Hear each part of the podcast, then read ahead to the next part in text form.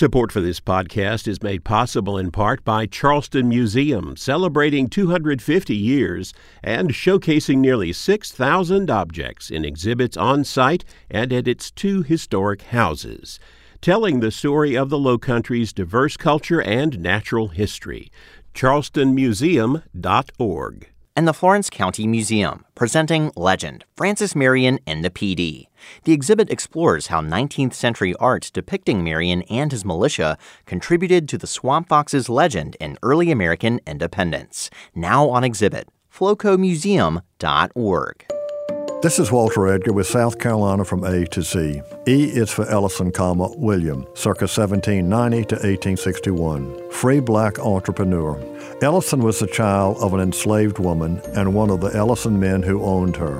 In 1802, he began an apprenticeship with a local cotton gin maker.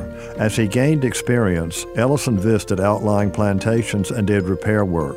During his free time, he worked for wages and by 1816 had acquired funds to purchase his freedom. He settled in Stateburg in Sumter District. In 1817, he purchased and freed his enslaved wife and their child. Ellison established a shop and began manufacturing his own Ellison gin to customers as far west as Mississippi.